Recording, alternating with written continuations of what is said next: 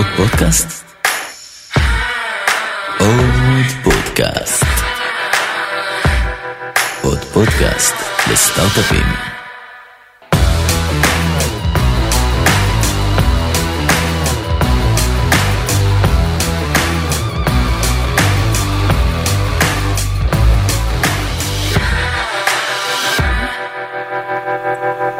ואני לדעתי אשים עכשיו גם live בפייסבוק, שכבר יהיה.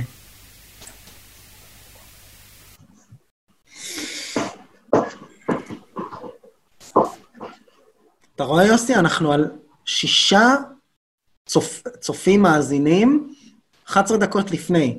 אנשים כן. יושבים ולוחצים refresh.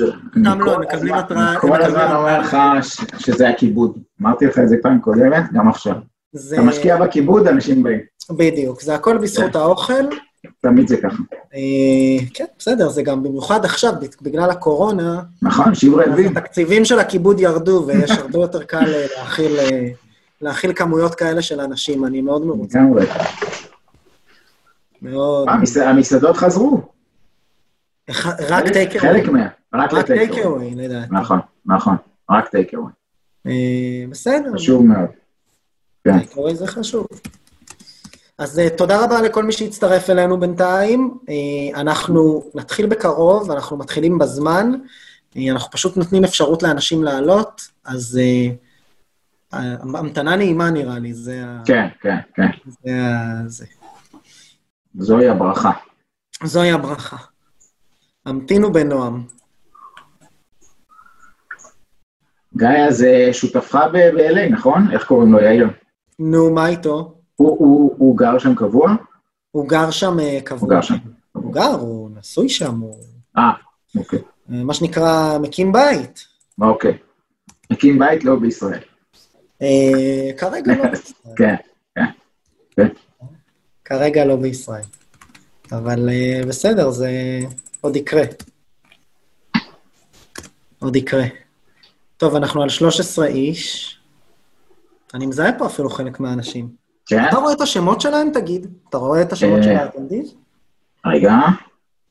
אה, יש לא, לנו אני רואה רק- את שנינו. אני רואה את? המספר, אבל רק את שנינו. אז אנחנו... טוב, רגע, לא, אני רואה, אני רואה. רואה? בטח שאתה כן. רואה. כן, אני גם רואה. אה, אני גם רואה. אז הנה, יש לנו פה את אה, ניר ואת מריה, אה, ואת הלל, ואלדד לדעתי היה בוובינרים הקודמים, אני מזהה את השם אם אני לא טועה, ואם אני ממציא, אז סליחה, אלדד. זהו, בסדר. אנחנו נחכה שכל השאר יצטרפו אלינו. כן, כן.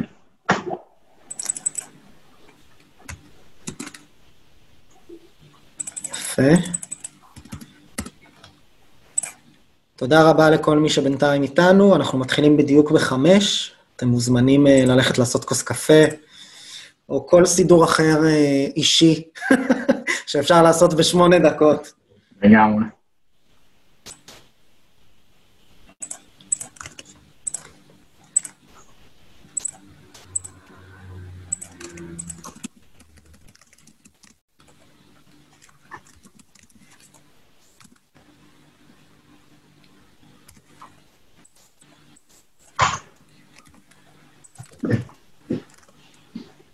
יפה.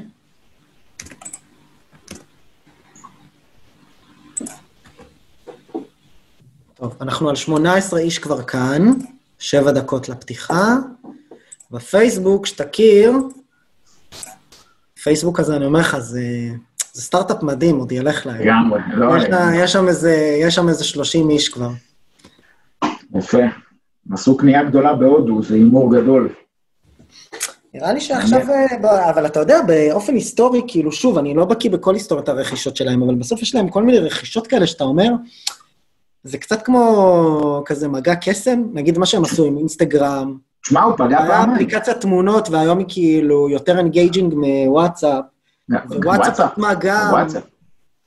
למרות שהוא קנה, הוא קנה יקר, יחסית הוא קנה יקר, אבל זה נהיה עוד יותר יקר. כלומר, הוא פגע, אין מה להגיד. כן, הם ממש פגעו. הם ממש כאילו, כשאתה, ואתה יודע, בסוף היום, כשיש את הגרפים של הכמות משתמשים, אז יש לך כאילו WeChat, נכון? ואז יש לך פייסבוק, וואטסאפ, אינסטגרם, טוויטר, סנאפ, משהו כזה. כן, כן. אנשים לא מבינים שגם אינסטגרם ווואטסאפ נכון. פייסבוק. נכון מאוד. כאילו, מה נכון. מפרידים? זה כמו, ה... כמו האירוע של ה Alphabet בגוגל, שיש לך את המנוע חיפוש, ואת הג'ימל, ואת ה Maps, ואת נכון, המייל, גם, גם הם, הרי אנדרו- אנדרואיד, ג'ימל, ואת זה הכל... המכשירים, אה, ואת המערכת כן. הפעלה, ואת הטלפון, כן. ואת הטלוויזיה, ואתה אומר כאילו, בואנה, זה קונגלומרט, חבר'ה, זה לא... נתח השוק כן. נמדד, אה, נמדד רחב. אז זה מאוד מעניין מה שהוא קנה עכשיו. גם שם הרבה כסף וגם אה, טריטוריה שונה, אה, פלטפורמה, זה מעניין. אני חושב שהניסיון שלהם, הרי בוואטסאפ נגיד, אתה, נכון, אתה יודע שיש stories בוואטסאפ? שאתה יכול לשים כזה פוסטים, שזה כזה עולה כ story בוואטסאפ? ניסית את זה? אבל זה, זה מצליח, נגיד- זה פופולרי. נגיד, אני התחלתי לעשות את זה וקיבלתי הודעות נאצה מהרשת שלי, כי אנשים אומרים, מה, אתה יצור? כאילו, מי מעלה stories אה, בוואטסאפ? אוקיי, זה אוקיי, הדיבור. אז ברור. אתה יודע, ש, אז אתה יודע ש stories, בו- שוואטסאפ זה המקום, זה יותר מאינסטגרם. יש בוואטסאפ יותר stories מבכל סנאפצ'אט. באמת? והסיבה היא, כן, והסיבה. היא שוואטסאפ, לצורך העניין במדינות אפריקה, אה, וחלק גם מאסיה, שאין רשתות אה, שתומכות בדור שלוש ודור ארבע, כן, כן, אז אה, התעבורה, התמסורת לא מספיק חזקה בשביל להעביר רוחב פס. פייסבוק לא מחזיקה שם בכלל, בגלל זה שמו פייסבוק לייט, אם אתה מכיר. כן, כן. אני רוצה שכאילו אפשר להוריד וכולי וכולי וכולי. אה, והוואטסאפ stories הולכים שם חזק, זה כאילו ה social network שלהם. וואלה, מדהים. זה קטע, זה קטע, כן. כן. כן. זהו, התקשרו אליי, רגע.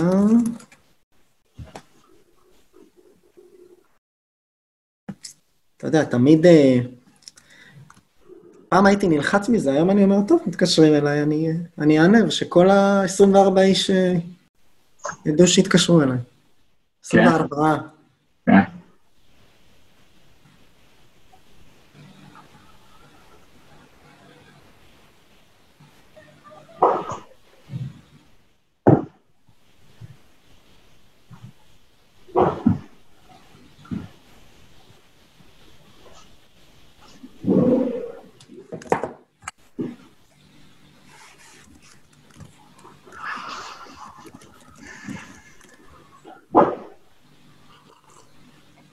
טוב, אז שלום לכל ה-25 אנשים שהצטרפו אלינו, 26, ועוד כמעט 50 בפייסבוק. אנחנו מתחילים ממש עוד 4-5 דקות, מוזמנים להצטרף.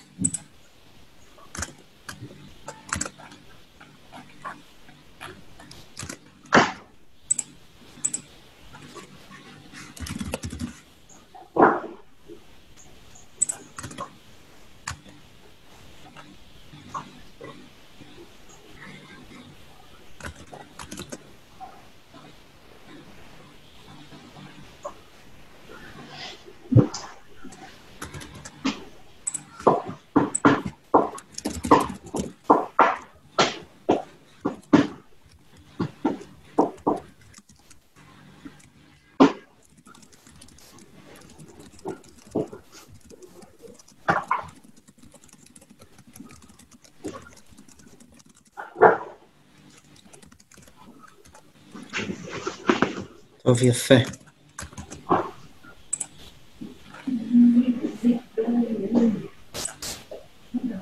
הנה, אלן עולה. היי, אלן, מה העניינים? בסדר, מה קורה?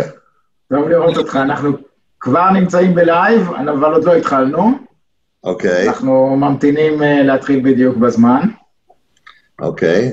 אז יש לי מספיק זמן להגיד לילדים להיות בשקט? בטח, בטח. גם אפשר לקום, לצאת, לצעוק עליהם. יש משהו, זה, אמרתי לך את זה עוד בפרק הראשון, יש משהו בזום הזה. אתה יכול לראיין כאילו את ראש ממשלת העולמות. ואז כאילו הוא אומר, טוב, אה, אני שנייה יכול ללכת אה, למזוג כוס מים ולצעוק על הילדים. וזה, וזה לגיטימי. וזה, וכל הפאסון, כאילו, באותו רגע, אתה אומר, טוב, הוא בסוף בן אדם. אבל זה, זה מה שיפה בזה, אני חושב, שאנשים זה אנשים. שזה שבזום אתה יכול פתאום להגיד, רגע, נכנס ילד, תהיו בשקט, הכל בסדר. כאילו יש בזה לא משהו. יש בזה משהו יותר מרוחק, כי זה לא פיזי, אז אתה לא... You can't smell the- person, אבל מצד שני, פתאום אתה מדבר עם מישהו, ורגע, שנייה, יש מצלצלים באינטרקום, זה... באו, נכון. אה, לא יודע, באו לבקש חלב. וזה לא סיטואציה שקורית אה, במשרדים. נכון, זה- נכון מאוד. זה בטוח. אז זה הופך הכל... אה, זה- סיטואציה חדשה לכולנו, אני חושב. כן, אני אומר, זה הופך את הכל להרבה הרבה יותר אנושי. וזה שם את הכל בפרופורציות גם. לגמרי, לגמרי. בדיוק. אה, טוב, אז אנחנו נתחיל ממש עוד שתי דקות. אנחנו, הזום. כבר מתחיל להתמלא, אנחנו על 60 איש בזום, ובפייסבוק אנחנו כבר uh, מתקרבים למאה. אה, טוב. אז uh, מצבנו טוב, והנה אני רואה שגם עמית מצטרף אלינו. היי, עמית. הוא לדעתי היה בלי וידאו, בלי אודיו. כן. אה, כן, כן, בלי אודיו. אה, אוקיי, סבבה. היי, עמית. אתה יכול לעלות להגיד שלום, יש לנו דקה של chit-chat. אה, הנה, אני עולה פה. מעניין. התגל- התגלחתי לכבוד השידור. כבר חודשיים, אה, כן, זה- כן. לדעתי זה שעתיים גילוח. האירוע הזה, לא? כן, לקח לי הרבה זמן למצוא איפה אהבת השם נמצא. מצאת את הסיבה, מצאת את הסיבה. יפה מאוד. יוסי, מה אתה אומר, נתחיל בזמן? כן, נתחיל, אנחנו תמיד מתחילים בזמן. בסדר גמור. אז עמית, אנחנו נבקש ממך, ברשותך, קודם כל תודה. אוקיי, אני יורד. לסגור את הוידאו ולשים עמית. להתראות. וגם אלן, ואנחנו נקרא לכם... כבר מעלים אותך. לכם. אה, אוקיי? גם אני גם ארד? כן, ואנחנו כבר נקרא לך. רק אה, לכבות וידאו ואודיו, ואנחנו נקרא לכם, בסדר? אה, גם מיכאל גבאי אני רואה פה, וגם דיברתי כבר עם נועה. יופי, אה, מעולה. אז יופי, אז רק חיתוך מצב קליל, אנחנו על משהו כמו 80 איש בפייסבוק, 80 איש in app בזום. אני רק רוצה לעדכן את כל מי שהצטרף אלינו עכשיו, שבהנחה ואתם לא מצליחים להתחבר אלינו דרך הזום, תמיד יש בעיות. צירפתי פה לינק לפייסבוק live שלנו, אתם מוזמנים יותר מלהעביר את הלינק הזה לחברים שלכם שאתם יודעים שרוצים לשמוע על הסשן, אז בבקשה תעזרו לנו, ואם אתם יכולים להתחבר אתם דרך ה live, או מכירים חברים שלכם שרוצים להתחבר, אז בשמחה רבה. אמ, זה בגדול. יוסי, נעשה קצת תודות בנוהל, מה אתה אומר? בטח, בטח, ככה אנחנו תמיד מתחילים להודות למי שעוזר לנו. מעולה. אז קודם כל אני רוצה להגיד תודה רבה לפועל, ליוסי ופועלים, אה, שכמובן עוזרים לנו ומנהלים איתנו את, ה, את, ה, את הסשן הזה ואת התוכנית הזו מדי שבוע, וכמובן ל-Wize, שזה ארגון חברתי שבימים כתיקונם, בימי טרום קורונה, מפיקים אה, הרצאות ומיטאפים על הבר, אה, והם עוזרים לנו להפיץ את הסשנים האלה לקהל שלהם, למעל ל-30 אלף איש, ארגון חברתי, עושים וובינארים בתקופה הזו, אז תודה רבה להם. ואני, למי שלא מכיר אותי, אני גיא, אני מפיוז'ן LA, אנחנו אקסלרטור, תוכנית האצה אה, לסטארט-אפים ישראלים בלוס אנג'לס, אנחנו משקיעים במיזמים בשלבים מוקדמים, אה, צ'קים של 110 אלף דולר, עשינו כבר מעל ל-40 השקעות בשלוש שנים האחרונות, and that's us, בגדול. זהו, יוסי, נראה לי התוכן השיווקי איתם. תוכן, כן, תוכן שיווק. אגב, אל- אלן, אה, אני מצטער ש- שהורדנו לך את הוידאו, אנחנו אנחנו שנייה, יוסי ואני רוצים קצת אה, אינטימיות אה, בינינו, לגמרי, שאף אחד לא ישמע, כן. שאף כן. אחד לא ישמע. אז יוסי, מה העניינים? בסדר גמור, בסדר גמור. אה, Welcome לכל מי שמצטרף אלינו בזום ובפייסבוק, אנחנו מאוד שמחים שאתם פה, אנחנו כבר בפרק השלישי של הסדרה שלנו. אה, בעצם, גיא, אנחנו ככה מתחילים טיפה להיות אה, בשגרה וקצת גם לצאת ממנה לכיוון אה, אולי עסקים כרגיל. אני חושב שזו תקופה שבה, אני- אם אנחנו מסתכלים על היזמים, יכולים קצת אולי לנשום טיפה עמוק אחרי נשימות קצרות שהיו להם בתחילת המשבר, ולחשוב אולי קצת מה, מה, מה עושים בשגרה הזאת וביציאה לנורמלי החדש, שהיא תהיה מאוד איטית, אין ספק. אבל כן, בכל תהיה זאת זה מאוד- כבר... תשמע, תשמע, יש פה הרבה שאלות ו- ומעט תשובות, אנחנו בגלל זה גם הבאנו, אני חושב שאין מתאימים מהדוברים שהבאנו לשיחה הזו היום. אלן, שבאמת תיתן לנו, אני מקווה, פרספקטיבה מאוד רחבה, שיש רק לו ולווינטג' על התעשייה, גם בארץ, גם בארצות הברית. עמית עם הזווית הגלובלית, ו- וכמובן נועה ומיכאל. אז זה ככה בגדול. אני כן יכול להגיד שיש פה איזושהי תנועת מלחצה, אם מצד אחד יש את הרגולטור או את הממשלות, כמה, תוך כמה זמן יפתחו את הסגר, ובהקשר הזה, ברוב המדינות המערביות מתחילים לייצר איזושהי פתיחה של המשק, ולאפשר לחנויות ועסקים להתכנס. מצד שני, יש את האפקט של מה שכבר היה. המשק ברוב העולם המערבי נעצר, דיברנו על זה גם בפרקים קודמים. לא כל החברות הציבוריות פרסמו עדיין את הדוחות שלהם. ה-earnings האלה ישפיעו בתורם על, אה, על נתוני המקרו ועל, ויכולים לגרום לעוד האטה בפני עצמם, בעיקר אם התחזיות יהיו מתחת למצופה מצד אחד. מצד שני, גם רואים, ואנחנו רואים את זה גם בחלק מהחברות סטארט-אפ, גם שלנו וגם בכלל, וחברים, היה איזשהו גל פיטורים כשהקורונה התחילה, ועכשיו נגיד בארץ היה עוד גל פיטורים קצת יותר שקט, אחרי פסח, אחרי חול נכון. המועד, כי בעצם אנשים חיכו לגשר הזה, וקצת, לא יודע, אולי רצו לכבד את העובדים וכולי וכולי, אז היה פה גל כזה. יש נכון מאוד. עוד חבר'ה שחולטו, מה שנקרא, בעל כורחם, ועוד לא אמרנו מילה על עסקים קטנים ובינוניים, מספיק שיש לך קצת בעיה תזרימית, חודש, חודשיים של אי פעילות, אתה עוד אפילו לא הכרזת על דיפולט, עוד אין לך גם למי כל כך, נכון. וכשהמשק יחזור יהיה מאוד מעניין לראות מה קורה. זה כמובן משקיע, מי ששואל למה זה משפיע על הסטארט-אפים, זה משפיע כי כשנתוני המקרו רעים ו- ויש פחות כסף בשוק, אה, אז יש פחות השקעות אה, בקרנות ויש פחות השקעות בסטארט-אפים, וגם לסטארט-אפים יותר קשה למכור. אז נדבר על זה, נראה לי, עם אלן. נכון, ו- ו- וגם בצד של הסטארט-אפים, ש- שיש לנו שני אה, יזמים פה, נוכל לדבר קצת על. אפילו הנושא של העבודה מהבית, אוקיי, אז, אז עברנו בחלק מלעבודה מהבית, כי זה היה כפוי, אבל מה קורה עכשיו בשגרה? אני משאיר את זה, אולי אה, חלק מהמשרדים כבר לא נצטרך אף פעם, אה, מה קורה עם היבטי הסייבר של זה, אה, עכשיו שהמון מידע יוצא ונכנס החוצה, אה, הקשר עם המשקיעים, אה, בסך הכל יהיו פה סיבובים פנימיים שיצטרכו לעשות, אה, לא כל הסטארט-אפים המשקיעים שלהם אה, ישקיעו בהם את הסיבוב הפנימי הזה, חשוב לשמור על קשר. אז, אז יש, יש הרבה אה, דברים שמתפתחים. מאוד ו- מעניין, מאוד כמו, ש, מעניין. כמו שאמרת, באמת אה, אין כמו אלן פלד אה, אה, עם הראייה הרחבה שלו, אה, לתת לנו את הפרספקטיבה על מה שהוא חושב. אלן, אה, אה, מי שלא מכיר, founder של וינטג', שזה גם secondary, גם אה, VC, אה, אה, גם fund of fund בארץ, באירופה, ארה"ב. אז אה, היי אלן, אה, שמחים שאתה פה. אה. אנחנו גם אה. מכירים, מכירים איזשהו יום או שניים אה, מהעבר. 25 שנה, יוסי. לא, למה אמרת? עכשיו 200, לא יודע, 300 איש יודעים, אבל כן, אבל הרבה, סופר- הרבה אבל זמן. מי סופר, אבל מי סופר. כן, מי סופר? אבל מי סופר בדיוק? נכון, ו- ו- וזה כיף גדול. ובוא נתחיל פשוט, אם תוכל קצת לספר אה, גם על עצמך וגם על וינטג' למי ש- שלא מכיר. כן, בסדר גמור. אז um, קודם על, על וינטג', uh, אוקיי, עליי, נשוי לאישה מדהימה, um, חמישה ילדים ונכד אחד, שלצערי לא ראיתי אותו uh, חודשיים. זה הקטע הכי קשה. Know, בתחום ההשקעות, אני בתחום הזה מאז 86, um, אז ראיתי, זה המשבר החמישי שלי, שאני עובר כ... Uh, בהתחלה הייתי עורך דין שהנפיקה חברות בארצות הברית, ואחר כך הייתי investment banker, וב-25 שנים האחרונות הייתי ב-VC או, um, או בתחום ה-VC. Um, אז ראיתי את, uh, את זה מכל מיני uh, כיוונים.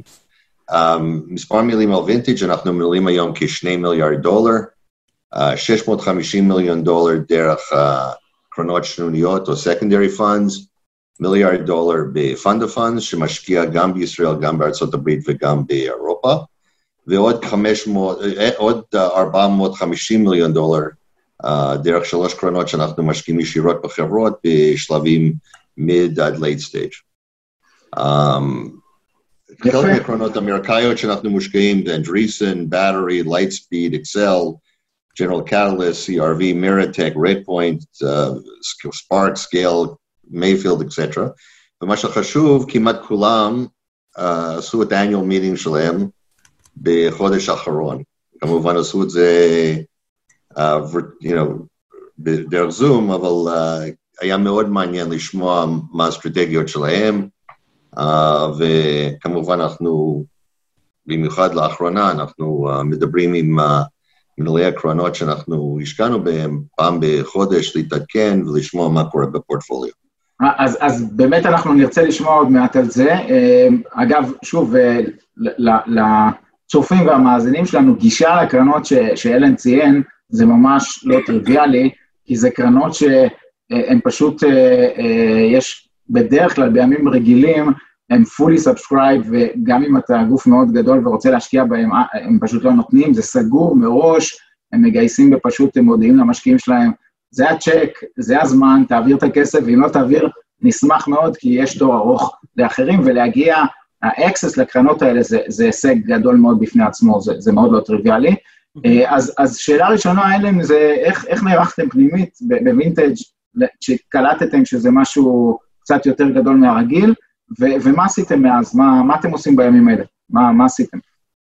אז בחודש וחצי כמובן, יש אנחנו 36 איש בווינטג', הצוות יחסי גדול, um, כולם ממשיכים לעבוד. Uh, כולם עובדים מהבית, אבל כולם ממשיכים לעבוד. ובעצם ניצ... ניצלנו את התקופה הזאת שהוא, שאף אחד לא נוסע, um, ואפשר להקדיש uh, חלק מהזמן גם לחשוב מה עושים כדי לעזור.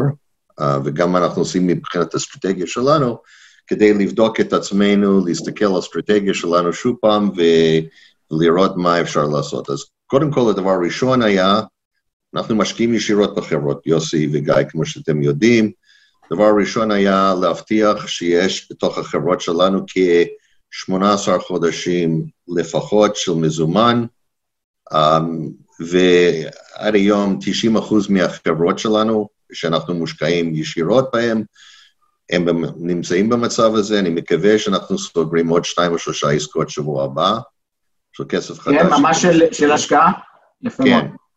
כן. ואני מקווה שזה יביא אותנו מעל 95% מהחברות שבמצב הזה. כי אחד מהדברים שאני למדתי מכל אחד מהמשברים הקודמים, מישהו שיכול לשרוד את המשבר, בדרך כלל מנצח, כי מהמם. כל החברות שאין להם את הכסף לשרוד, את, uh, את, את המשבר, uh, אתה רואה בעצם הרבה פחות תחרות, אתה, אז לכן החשיבות של מזומן שיכול להחזיק לפחות 18 חודשים, אידיאלי uh, 24 חודשים הוא קריטית. דבר נוסף שעשינו, uh, תראה, זה להביא לקוחות, אתם יודעים, uh, יוסי בטוח, גיא, אני לא יודע אם אתה יודע, אבל יש לנו database מאוד גדול של 7,000 uh, חברות. אחד מהדברים שהקמנו לפני מספר שנים זה שירות בחינם, שחברות uh, גדולות, כאילו Global 10,000 companies, מספרות לנו מה כואב להם טכנולוגית, ואנחנו מחברים בחינם uh, סטארט-אפים, בעיקר בישראל, לחברות האלה, כאשר שהחברות הגדולות יכולים להיות לקוחות של אותם סטארט-אפים. אז כמובן, כמובן האיצנו את התהליך הזה, בנינו מין כזה קורונה מאפ, של אה, 130, 140 חברות ישראליות בעיקר, um, שיכולים לפתור בעיות ספציפיות שחברות עוברות, חברות גדולות עוברות כתוצאה מהקורונה. ואנחנו עושים uh, סדרה של וובינארים ו- וכולי, להציג את, ה- את החברות הישראליות לאותם uh, גופים. עד עכשיו עשינו מיפויים כאלה עבור יותר מ-400 Global 10,000 companies, אז אנחנו מקווים שכתוצאה מהעבודה הזאת, ושוב פעם, זה הכל בחינם, אנחנו יכולים לעזור לסטארט-אפים למצוא לקוחות אפילו באווירה הקשה הזאת. מהמם. סליחה? סליחה, סליחה. ו- לא, אני גם מכיר קצת, אני מכיר גם קצת את הפעילות, אני גם אה, אה, כמעט נפגשתי עם אורלי לפני כמה חודשים, אבל... אז הנה, אז לארצות- אורלי. אבל אז אורלי טסתי- אבל אז טסתי לארצות הברית. שותפה מדהימה שלי, עושה עבודה נהדרת, והיא עובדת uh, באמת uh, 6-24. מה שצריך לשים לב במה שאלן אמר, א', זה, זה כל מה שאלן מספר עכשיו זה נעשה בחינם בעצם, וחלק לא קטן מה-36 עובדים עוסק בזה, שזה די נכון. מדהים. ודבר שני, אם אתם זוכרים את ה... סליחה, אני אומר רק, רק שנייה אחת, דיברנו על NFX בשבוע שעבר, והם דיברו על ה database שהם בונים, ואמרנו שקרנות אה, טובות, אה, ההבדל בינם לבין קרנות אחרות הוא לא רק יהיה האנשים, אלא גם ה database. ואחד הדברים שווינטג' עשו מזמן, ולאחרונה ביתר שאת, זה השקעה ב database. נכון. זה, זה, זה, כבר זה, עשרה שנה אנחנו משקיעים ב database הזה. תראה, מעבר לזה, גם, זה מה- שעשינו עבור החברות, עבור הקרנות שהשקענו בהן, you know, כמעט עם כולם עברנו uh, reviews בחודש האחרון, ובעיקר ה-VC שלא עברו פעם, מש, אף פעם לא עברו משבר כזה, um, אנחנו מנסים לעזור להם על מה שקוראים best practices סביב הנושא של reserve, uh, איך לעשות reserving uh, של כסף, uh, להשקעות המשך, מה, מה היחס בין השקעות המשך לרזרבות וכו'. והאמת היא, לא הפסקנו להשקיע. Uh, במשך שנתיים, חודשיים האחרונות, התחייבנו להשקיע בחמש קרנות uh, זאת אומרת, בחמש קרנות הברית, סיכון חדשות. אנחנו, ממשיכים. שמע, בוא, הניסיון שלי, וזה, ראיתי את זה חמש פעמים, הזמן, או אני מקווה שאני אראה את זה פעם חמישית עכשיו, הזמן הכי טוב להשקיע בחברות זה דווקא במצבים האלה. החברות הכי טובות יוצאים מתקופה uh, כזאת. Um, כמו שאמרתי, יש הרבה פחות תחרות לאותן חברות, והיזמים שמצליחים לעבור תקופה כל כך קשה הם גם יזמים יוצאי דופן. אז, אני, אז אה. אני, רוצה, אני רוצה בהקשר הזה לשאול אותך, כהמשך ישיר, דווקא בגלל המניפה הרחבה שאתם רואים של הקרנות והגישה שלכם לדאטה, ולאנשים, לשותפים המנהלים באותם קרנות, אמרתם שכולם הרי כינסו את ה-annual meeting, ויצא לכם לדבר עם חבר'ה בסיליקון וואלי, בישראל וכולי, יש לכם איזו תמונה של הסנטימנט, זה קצת מתכנס גם לסקר של NFX שהם עשו על הסנטימנט בוואלי ובישראל, ודיברנו עליו עם גיגי לוי בתוכנית בפרק שעבר, מה, מה ההרגשה שלכם? איזה, איזה תובנות או ביטויים, כמובן בהכללה רחבה, אתם רואים מהשותפים המנהלים בקרנות? הם גם מבינים שזה הזמן להיות שוריים, או שחלקם נגטיביים יותר? שמע, אה, דבר ראשון שאנחנו התחלנו לראות זה um, אלה שבעצם גייסו קר- קרנות לפני, בוא נגיד, שנה, שנה וחצי, כמעט כל הכסף שנשאר להם היום הוא מיועד להשקעות ב...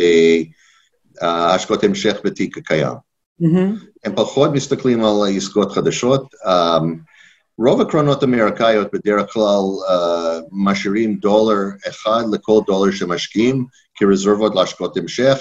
חלק מהם עכשיו um, עברו לדולר וחצי, אפילו שני דולר, לדולר שמושקע, כדי בעצם להבטיח שיש מספיק כסף כדי לתמוך בחברות, כי, שוב פעם, למה שאמרתי קודם, על ה-24 חודש הוא קריטית, uh, you know, נורא קשה לגייס כסף או משקיעים חדשים לחלוטין לחברות באווירה הזאת. כי uh, בדרך כלל אנשים לא משקיעים איפה שהם לא יכולים לבקר. כן, כן, זה יותר סיבובים פנימיים. נכון, אה, אה, יהיה מעניין מה יקרה בעולם החדש אם, אם נראה את אותו כמות של השקעות uh, על בסיס רק זום מיטינגס. אבל you know, ניסיון שלי, אני אוהב לבקר אצל חברות, כי אתה מריח את האווירה בתוך החברה, אתה בדיוק. רואה את האנשים, אתה רואה את הדינמיקה, נור... ודינמיקה נורא חשובה, אם יש תחושת של באז באמת בתוך הארגון עצמו. לכן אני, you know, לא ראינו הרבה קרנות, והאמת היא, דיברתי עם הקרנות שלנו גם בארצות הברית, גם בישראל וגם באירופה, אם הם מתכוונים להשקיע רק על בסיס uh, ישיבות זום, ומעט מאוד מהם אמרו כן. אז, אז כתוצאה מזה, רוב הכסף היום הוא יהיה מושקע ב, בעיקר בהשקעות המשך. Um, now, הרגע שבעצם אנשים מתחילים לצאת מהבית, uh, הם ישקיעו קודם בשוק המקומי שלהם. כן. Um, כי הם לא, ית... עד שאנשים יתחילו לטוס, uh, זה ייקח את הזמן שלהם. אז אני חושב שהמשקיעים האמריקאים שאין להם נציגות בישראל, זאת אומרת שאין להם שותפים, you know, גופים כמו Battery, Bessemer, Lightspeed, OrbiMed וכולי, um, you know, הקבוצות האחרות, אני, קשה לי להאמין שיעשו הרבה השקעות בחברות ישראליות, בהנחה שהמנכ"ל יושב, מנכ"ל או מנכ"לית יושבים פה. כן, אם המנכ"ל יושב בארצות הברית, זה יכול להיות uh, אפשרי. כן. Um, אז uh, ייקח זמן עד שאנחנו נראה um, עלייה דרמטית. אני יכול להגיד לכם, לדוגמה, על הסקר שראיתי לפני יומיים בארצות הברית, uh, יש ציפייה שיש ירידה של כ-70 אחוז מהכמות של חברות חדשות שאנשים השקיעו ב- במרץ בהשוואה לפברואר וינואר. זה- זה- זה לא מפתיע, כן, זה לא לגמרי. לא מפתיע, לא מפתיע. Now, אם מישהו יש לו קרן חדשה, לפי ההגדרה, הוא צריך להשקיע אותו בחברות חדשות, וכמובן, אז אלה שגייסו כסף בתוך השישה חודשים הקרובים, אני מצפה שהם יהיו הראשונים שישקיעו אה, אה, בחברות חדשות. אגרסיביות, כן, אה,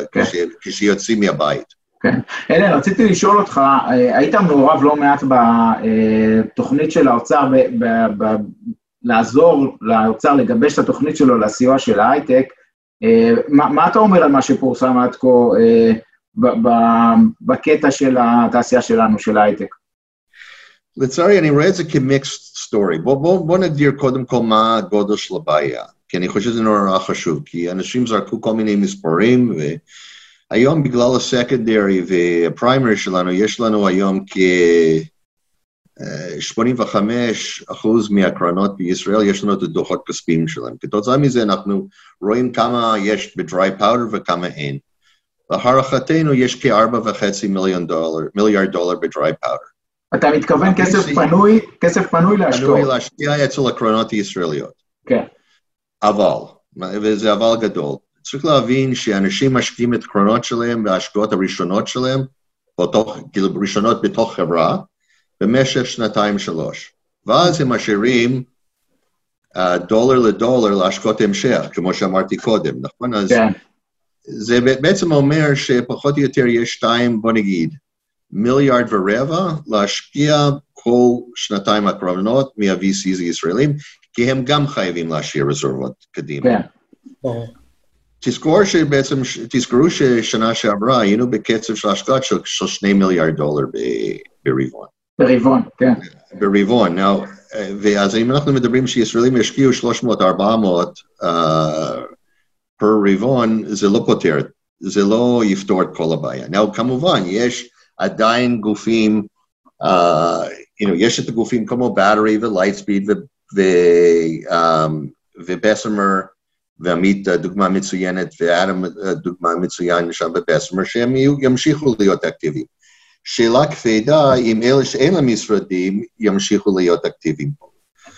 Uh, אותו דבר עם ה-corporates, uh, you know, אלה שיש להם uh, feet on the ground, יכול להיות שהם ימשיכו להיות פעילים. שאלה, פעם שעברה, אחרי הקרייסס האחרון, ה-corporates הפסיקו להשקיע לתקופה של שנתיים-שלוש.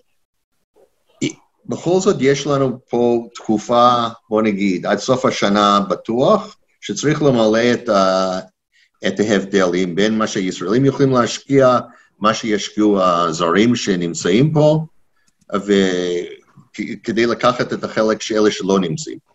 ומה שעשו בינתיים, מה שכן עשו, אני, מעריך, אני מעריך שבעצם זה, כי, כי הרבה חברות גייסו הרבה כסף, יש חברות ש, שגייסו יותר מדי, באמת bare bones צריך פה שני מיליארד דולר עד סוף השנה, זה הערכתנו, אוקיי?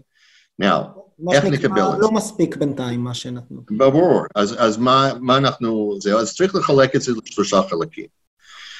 החלק הראשון זה החברות שהן pre-venture funds, ו- והמקום הנכון לטפל בחברות האלה זה המדען, אני חושב שמה שהם מנסים לעש- לעשות יחד עם רשות החדשנות, של להגדיל את התקציב של רשות, רשות החדשנות הוא נכון. אוקיי, מה שאני, מה שמצ... וגם את החברות הגדולות, באופן עקרוני, הקרן של החברות הגדולות יכול להיות רלוונטי, אולי אני לא יודע, um, כאילו הקרן של החברות הגדולות, כן, ממש גדולות. המשק. יכול להיות גם לטפל בחברות uh, טק בתחום הזה, אבל האמת היא, אני לא יודע כמה זה נחוץ, שאלה. בעיה זה אנשים באמצע, כאילו החברות באמצע. Now, למדתי שני דברים בדרך כלל, כשיש לך משבר. אחד, אל תמציא את הגלגל, כי הרגע שאתה ממציא את הגלגל, עד שאתה פותר את הבעיה, זה מאוחר מדי. כן. אז אני חושב שבמ- שהדבר הנכון היה לאוצר לעשות פה, וככה אני אה, אמרתי להם, תיקח את התשתית הקיים, ותשתמש בתשתית הקיים כדי להעביר את, ה- את הסכומים האלה. מהמם. אני אישית מאמין שדרך הנכון לעשות את זה זה דרך הלוואות, שיש matching money מהקרנות. זאת אומרת, אם, אם הקר... אני לא מחפש uh, um, הגנה לקרנות. לא צריך לתת הגנה לקרנות. אני צריך בעצם להתרכז על החברות עצמן. שאם קרן משקיעה כסף, וכסף חדש, וכל קרן היום נורא זהיר במה, על כל השקעה, אין סיבה שבנקים ואחרים לא יכולים לתת matching money עם איזושהי הגנה מסוימת מהאוצר. now, מה היתרון כן. בזה? זה תשתית קיים, לא צריך להמציא אותו. אז היום, הנה אנחנו, you know, שנת, חודשיים אחרי הקרייסיס, באמת uh, התחיל ב... ו, ואין לנו את, בעצם פתרון מוכן לאותן חברות uh, uh, uh, באמצע. נכון, אני שאלתי, שאלתי את אהרון על זה בפרק הקודם, שאלנו אותו את זה, ומה שהוא אמר זה שהולכים יותר על מה שאמרת, אבל במקום הלוואות, השקעות equity של מוסדיים וערבות כן, אבל מדינה, אנחנו- ודיברנו על זה שזה לא בדיוק הדבר שהם אוהבים לעשות, והם לא רגילים לעשות את זה. קודם כל, המוסדים, יש להם, אה, הם ראו בעצם את השוק ההון יורד 25 אחוז, אוקיי? הם היום מתעסקים במה אנחנו עושים לאור זה. כן, אה, מספר, דבר מספר אחת בפריוריטי לשלם זה לא איך הם משקיעים ישירות בתוך חברות אה, סטארט-אפים בוודאי. אוקיי? בוודאי. אז אני חושב שהדרך הנכון לפתור את הקרייסיס, לטווח ארוך, דרך אגב, אני בעד שיש תמריצים למוסדים להשקיע, כן. כן, זה סיפור אחר. השאלה איך פותרים את הבעיה, שבמקרה שיש לנו גל של, שני של קורונה, או הזמן שזה לוקח לשח, להשתחרר, או לאמריקאים לש- לצאת מהבית, לוקח הרבה יותר, כמו שלקוח של אחד מהחברות שלנו אמר, אני לא אקנה את המוצר שלך כל עוד שאני עושה homeschooling לשלושה ילדים שלי. אוקיי? אז, אז עד שבעצם, you know, האמריקאים, יוצ... עד שהם יצאו מהבית שלהם, הרבה לא יקרה. ברור. ובצד כן. ההזמנות, בצד הזה. ואז צריך לפתור את המשבר. Now, המשבר הוא בדרך כלל זמני. תטפל בנושאים לטווח ארוך אחרי זה. כן, כן. עכשיו צריך לחשוב מה עושים כדי להזר, להזרים כסף ל, ל, לחברות. ה-VCs הישראלים לא צריכים את התמיכה, את התמיכה הממשלתית, יש כסף פה, מה שצריך זה החברות צריכות את. העזרה. ברור. וזה אפשר. לעשות בהלוואות, שדרך אגב, אחרי משבר אתה משלם אותם בחזרה, כשאנשים חוזרים למצב רגיל. אני רוצה, אני רוצה לשבור קצת אה, לנושא שאיתו התחלנו דווקא, שזה שוב חוזר לפרספקטיבה הרחבה ול data שיש לכם. גם בעבודה עם החברות, גם עם הקרנות, גם עם ה enterprises מחו"ל ומהארץ על טכנולוגיות ישראליות. אתה הרי אומר, בתובנה די uh, מעניינת, יש פה משבר, עכשיו we, we go aggressive, אנחנו הולכים להשקיע בעוד חמש קרנות, אנחנו מעודדים גם את ה-managing partners בקרנות שלנו להמשיך להיות אגרסיביים. Mm-hmm. זה ככה מה שאני שומע. מה המגמות שאתם מזהים, גם ברמת החברות, זאת אומרת, איזה, האם יש פה איזשהו שינוי פרדיגמה, אם בכלל, פעם אחת, ופעם שנייה ברמת הקרנות, משקיעים ב...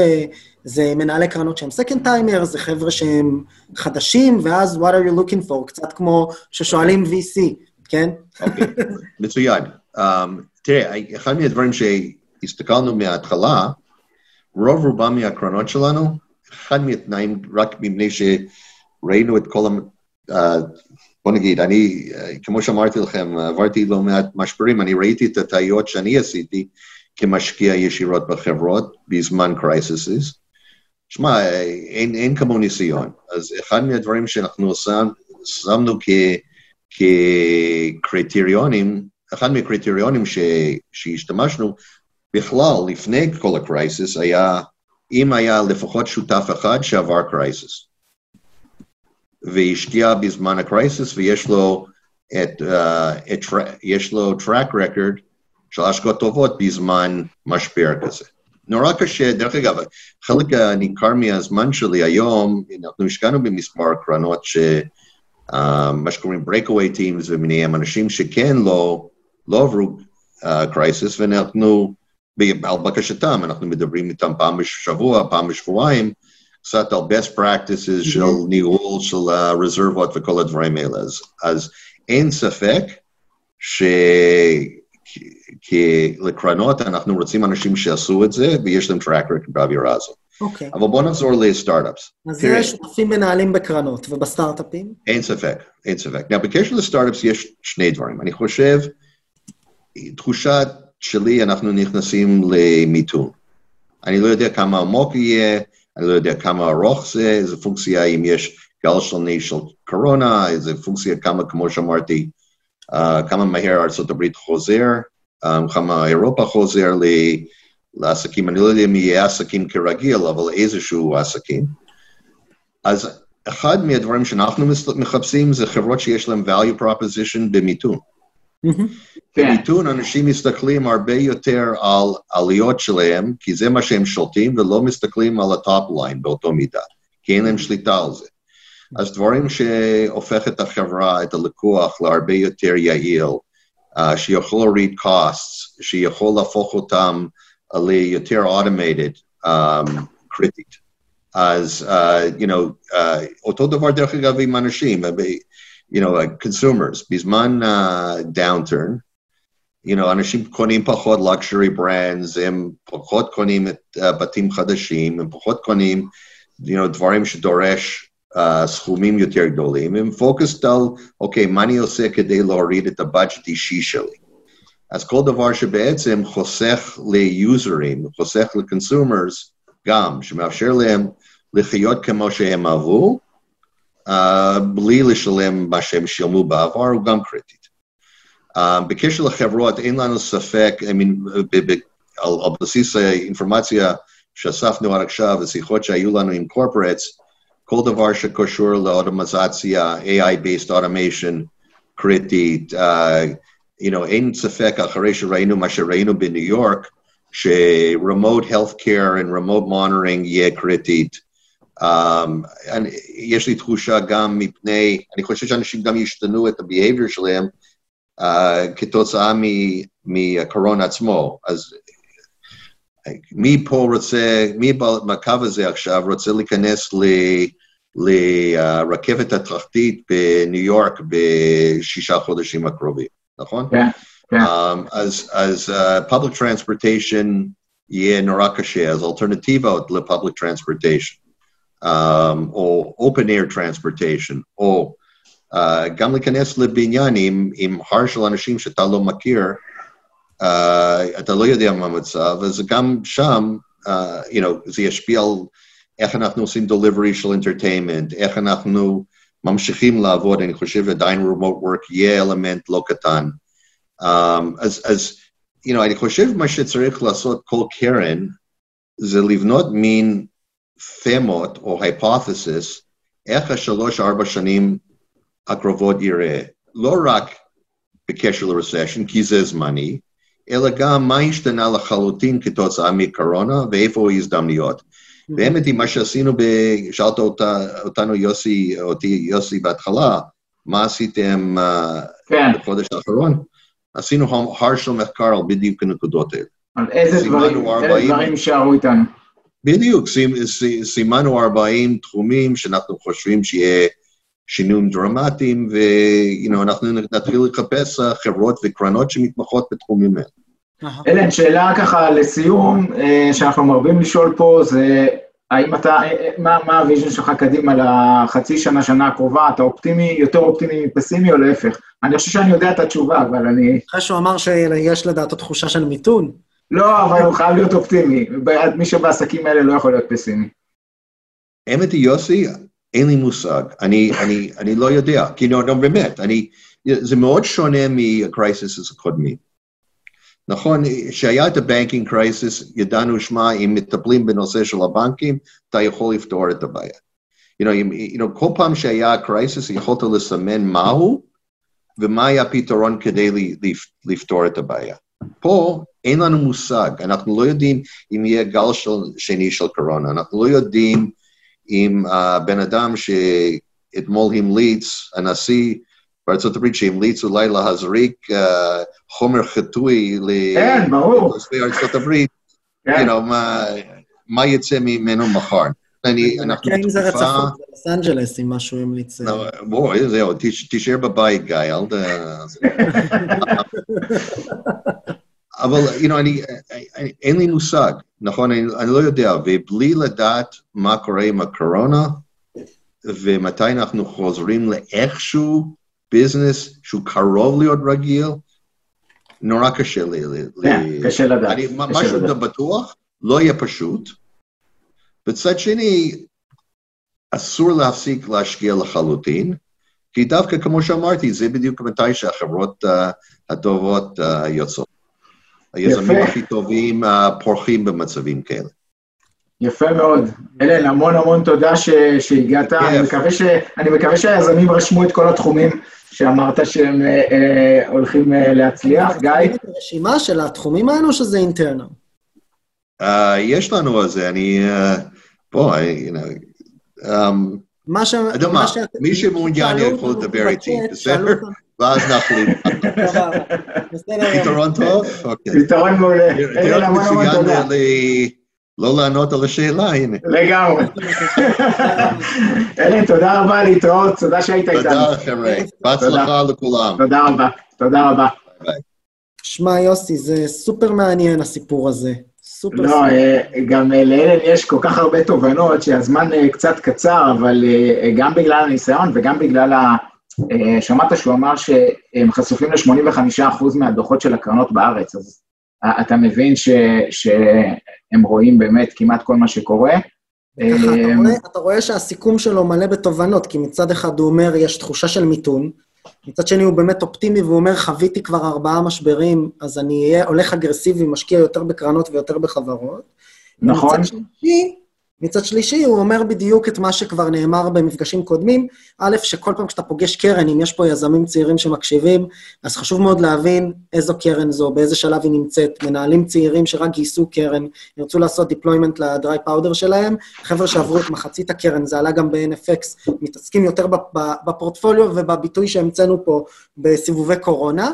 והדבר אולי הכי חשוב זה הנושא של השקעות סיד שהופכות להיות יותר מקומיות. כי אתה רוצה להריח את האנשים, במרכאות, ואולי לא, ואז יש פחות uh, משקיעים מכל מיני מדינות שהזרימו יותר מ-50% מההון לשוק הישראלי, ויכול להיות שחלקו, לפחות בשלבי הסיד, uh, uh, ירד.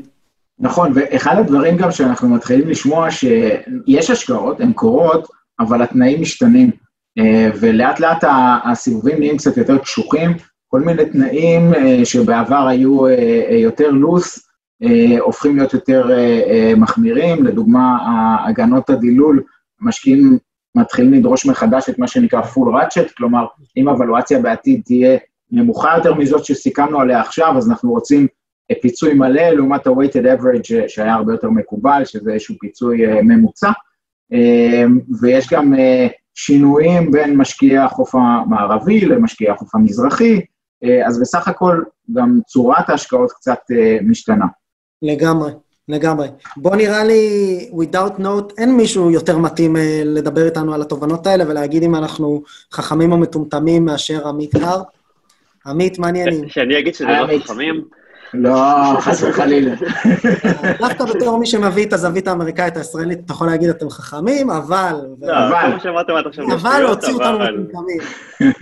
אז עמית, נראה לי, לפני הכל, ספר לכולם, למי שלא מכיר קצת עליך ועל קרן בסמר, על ה... בסדר, אז למי. שלא, כן, מי שלא מכיר, זה, זה בקצרה מאוד. קרן בסמר, קרן סקול גדולה, אחת מהגדולות בעולם. אנחנו עובדים עכשיו מהקרן העשירית שלנו, אה, שהיא קרן של 1.8 מיליארד דולר, שגייסנו לפני שנתיים, אה, לא, האמת, לפני שנה בערך, שנה וחצי, אה, ועוד 500 מיליון דולר שגייסנו לפני חצי שנה או לפני שמונה חודשים, של יותר להשקעות growth, בעיקר בחברות שלנו. אה, קרן גלובלית, אנחנו 15 שותפים ברחבי העולם, הרוב בארצות הברית, שני שותפים בישראל, אדם ואני, ועוד שותף אחד בבנגלור, שזה הכל אותה קרן, אז אין בסמר ישראל או בסמר אירופה, עובדים ביחד. משקיעים בדרך כלל אה, מצ'קים ממש של סיד, של מיליון שתיים עד צ'קים גדולים של 50-60 מיליון דולר. אה, אני בבסמר שמונה שנים, אחד השותפים פה בארץ, משקיע בהרבה מאוד תחומים, מאוטומוטיב לאינפרסטרקצ'ר, לסקיוריטי, זה, זה בגדול. יפה. אז נראה לי שניגש ישר לעניין. אם תוכל לספר קצת ולשתף מהכיסא שלך, איך אתם ראיתם את המשבר הזה אל מול חברות פורטפוליו, איך פעלתם בתוך הקרן, מתי בכלל הבנתם שמתרגש עלינו אירוע משמעותי? כן, אז האמת היא קצת מצחיק לראות את זה מבפנים. היה לנו את המפגש השנתי של השותפים בפברואר, שכבר התחיל הסיפור בסין, וכאילו חלק מהשיחות רקע במסדרון היו סביב סין, ואיזה מסכנים הסינים, ומה זה אומר שהם בהסגר, כן. ופה ושם. ותוך כדי זה היו שיחות אצלנו, שזה היה הכי בולי שאי פעם ראיתי, מבחינת אנחנו עושים את זה, ופה ושם, ועוד כל מיני רעיונות, ומלא דברים, ואפשר לעשות גם ככה, ואפשר לעשות גם ככה. וכאילו, אני זוכר שישבתי שם, אמרתי, וואו, מעניין כאילו לראות את הדבר הזה, ב... אם יום אחד נסתכל על זה ונגיד, וואו, what the hell were we thinking? Uh, ובאמת, fast forward uh, כמה שבועות, ופתאום, טאק, זה, זה נפל, כן ייאמר לזכותם של, של, של השותפים, או הרבה משותפים, שזה לפני שזה נפל, לפני עוד הממו של סקויה, ולפני שזה נפל לאסימון הרבה, זה כבר היה מאוד ברור לנו של... נגמר, אבל זה כבר לא שינה כלום. כי היה שבוע, שבועיים בעצם של לפני שזה היה ברור, התחלנו לדבר עם, עם היזמים שלנו, אה, וגם אצלם ראו את התהליך הזה של בהתחלה עוד כאילו לא כל כך הבינו מה, כאילו, מה ההיסטריה ומה הדבר הזה, ופתאום שבועיים אחרי זה מבינים, וגם אז היו... יזמים מטבעם יותר אופטימיים, אה, וואה, בזה, זה יעבור מהר, זה, זה, זה אדם, והיום כבר, לדעתי, אצל כולם נפל האסימון, אה, זה בגדול. אתם, אה, אבל בכל זאת גלובליים, גם בתוך ארה"ב פזורים בכל מיני אזורים, וראינו שהתגובות שונות אפילו בתוך ארה"ב עצמה, וגם מחוץ. בכל זאת ראיתם שינויים ב... אה, באזורים השונים, ב, גם בתוך ארה"ב וגם מחוץ, גם בארץ. אז, אז זו שאלה טובה, ושאלו אותי את זה גם uh, בעבר. Uh, אין ממש, האמת היא שאין ממש הבדל. כשאני רואה את, ה... את הסנטימנט של השותפים אצלנו ואיך חושבים על זה, עוד פעם, זה לא שכולם כמקשה אחת, אבל זה, יש כל מיני אנשים עם יותר פסימיים, טיפה יותר אופטימיים, כולם באופן כללי די פסימיים, אני חייב לציין, אה, אבל אה, זה יותר האמת תלוי באנשים ספציפיים, ולא פחות באזורים. יש כאלה שמאוד מאוד פסימיים, יש כאלה שטיפה יותר אופטימיים. דווקא, ויכול להיות שאיילן צודק בזה שמעתי מה אמר קודם לגבי אנשים שכבר עברו משבר, לעומת לא, דווקא אלה שחוו יותר משברים בעבר, יותר פסימיים אצלנו, באמת? כן. מהשותפים הצעירים שגדלו רק לתקופה של הכל טוב. אה, אז זה טוב שיש כאלה ש... שמאזנים לכיוון ההוא. אה, וזה גם טיפה הכללה, כי זה יותר תלוי באנשים, זה בגדול, זה יותר מאשר מאזורים לעומת ווסט קוסט לעומת איסט קוסט לעומת ישראל. כן. פסימיות ואקטיביות, ומה שנקרא פסימיות ואופטימיות אה, ככה דיסוננס אחד לשני. אתם בסופו של דבר גם, יש לכם את היום-יום, שזה גם לנהל את הפורטפוליו וגם השקעות חדשות, דה פקטו, אני בטוח, מעבר לניהול משקיעים. מה הרגשתם עד עכשיו מבחינת הסנטימנט תכלס? זאת אומרת, גם אצלכם, האם יש עכשיו פחות טנדנסי לראות השקעות חדשות וכדומה או לא? וחברות הפורטפוליו שלכם, מה הן מספרות שקורה להן בשוק? זאת אומרת, ראיתם סיבובים שנעצרו, כמו ששמענו מגיגי לוי, או סיבובים שהועטו, או שינוי בתנאים, באיבור וכולי וכולי. כן, אז ראינו הכל, זה כבר בתקופה הזאת, זה, זה, זה התשובה בקצרה. יותר לאורך זה ככה. הדבר הראשון שקורה בתור משקיע זה, כשקורה כזה דבר, זה קודם כל אתה מסתכל על החברות פורטפוליו, מאוד דומה למה שאלן אמר, ואתה אומר, רגע, בוא נראה שמה שיש לי פה זה בסדר, וש-everybody is fine, וכל חברה כמעט, אה, יש כאלה שחשפות יותר ויש כאלה שחשפות פחות, אבל לכולם מושפעות, ואיך דואגים שיש להם באמת 18 אה, חודשים אה, של runway, ומי שלא, איך הוא מגיע לשם, או מה צריך לעשות, אה, ומה הדברים. אז דבר ראשון צועדים וכמה ריזרבס אנחנו צריכים להגדיל פתאום באמת, כי זה שונה ממה שתכננו קודם, ריזרב זה כמה כסף אנחנו שמנו לשים בצד בשביל החברות השקעות המשך בחברות שלנו, וזה מה משתנה. שגם אה, אלן דיבר עליו, הדולר לדולר. הדולר לדולר, כן. אז, אז זה ברמה יותר ספציפית, בכל חברה שאנחנו משקיעים, אנחנו ביום ההשקעה כבר עושים איזשהו תכנון של כמה אנחנו חושבים שנתקיע בהמשך, וכאילו משנים את זה לאורך הזמן. אז עכשיו עשינו בעצם, כולם עשו איזשהו חישוב כזה מחדש. אה, אז זה הדבר הראשון שקורה, ובאמת ה-capacity להשקעות חדשות מאוד מאוד יורד בכלל ב mindset, שפה ושם מגיעות כל מיני חברות וכל מיני דברים כאלה, אבל, אבל זה, זה יורד דרמטית. ואיך אה, עושים- DD בת- בתנאים כאלה? אז, אז זה הנקודה השנייה. ואז עכשיו מה שקורה, אז יש פה איזשהו דיסוננס. כי מצד אחד, מאוד ברור שההשקעות שיהיו לנו בשנה הקרובה כנראה יהיו טובות. כי א', באמת, כבר יודעים מה המשבר, או יודעים שיש משבר, אה, אבל יועצת אותם, אני לא יודע כמה הם השתנו או לא, אבל לפחות הם, כאילו, כשנשקיע אנחנו נדע מה, מה קיבלנו לעומת שזה, ו- והחברות עצמן, הן כבר מותאמו, כבר יודעות לעבוד עם המשבר, וכנראה שנשקיע, אז יש לחשוב שהולכות לעבוד את המשבר בצורה טובה, ו- ואין ספק, לכולם ברור ש- שבלונגרן, המשבר הזה כנראה יעשה טוב לטכנולוגיה, ו- וגם השוק למניות כבר uh, מאוד משקף את זה, כי החברות SaaS, החברות Cloud, ה-Digital Transformation, זה הכל תהליכים שיועצו מאוד, כל מיני חלקים בת, ב- בעולם שמעולם לא, ש- שנשארו מאוד מאחורה, כמו ה-government, כמו healthcare, כמו education, שזה חלקים מאוד מאוד גדולים מה, מה- מה-GDP, שלא היו כל כך חשופים לטכנולוגיה, פתאום עושים את ה-leap of faith הזה. אז, אז לכולם ברור שזה... ו- דבר נוסף, גם אין באמת קשר בין צמיחה לחברה שאנחנו משקיעים בה היום, שהיא לחמש, שבע שנים קדימה, אם לא יותר, לבין ה-GDP של אה, ארה"ב או של ישראל בשנתיים הקרובות. כאילו, הקשר הוא... אין, אין קורלציה בין הדברים האלה. אז מאוד ברור שההשקעות החדשות הן יהיו כנראה טובות, דווקא יכול להיות שאלה שיותר נצטער עליהן, זה אלה שעשינו בשנתיים האחרונות. שנבוא ונגיד, עוד פעם, בשאלה של ה-what the hell do we thinking, בגלל הוואליואציה, בגלל כל מיני תחומים, בגלל כל מיני דברים כאלה. אז בגדול, בצורה רציונלית, עדיף להשקיע כמה שיותר עכשיו, או לפחות באותו פייס אה, שהיית קודם, כי עכשיו זה החלק הכי טוב. כאילו אבל. מבחינת, אה, מבחינת תחומים, באמת תחפשו, כמו שאלן רמז בסוף, בואו נראה מי, מה יהיו התחומים שבתוך משבר עדיין זה, זה מתאים, והשאלה של גיא, שלא ענית עליה, זה איך עושים דידי במצב הזה, שאתה אז זהו, אז פגישה עכשיו אני רק- פגישה ראשונה במרץ, כן. לא אלה שפגשת בפברואר-ינואר. אז, אז עכשיו אני אקטע רגע את החלק השני של מה שאמרתי, ואז אני אענה על התחומים. אז החלק הזה בצורה רציונלית. עכשיו, מה קורה בפועל? בפועל יש שתי דברים. א' כל, הקרן באמת עצמה, חלק יותר גדול ממנה צריך ללכת לריזרבס, אז פתאום אנחנו רוצים להחליט כמה יש לנו כסף עכשיו להשקעות חדשות, ופה מדובר על אחת הקרנות הטובות והגדולות, וה, שאין להן בעיה לגייס. אז, אופה, אני לא כל כך יודע מה קורה בקרנות אחרות, אבל אני מתאר לעצמי שאותו תהליך שקורה אצלנו, קורה אצלם רק ב- בצורה יותר אה, קיצונית אצל חלקם. אה, ב', מאוד קשה לעשות ב- בתקופה הזאת. אני רואה אותי, אני עם שלוש ילדות בבית, אני עסוק גם בפורטפוליו שלי, גם בכל הזמן לעשות דברים בראש. ה mindset שלי פחות פנוי, וההחלטה הזאת להשקיע היא החלטה קריטית. אני כאילו לא רוצה לעשות אותה בצורה שהיא כזה half-ass, של חצי-חצי.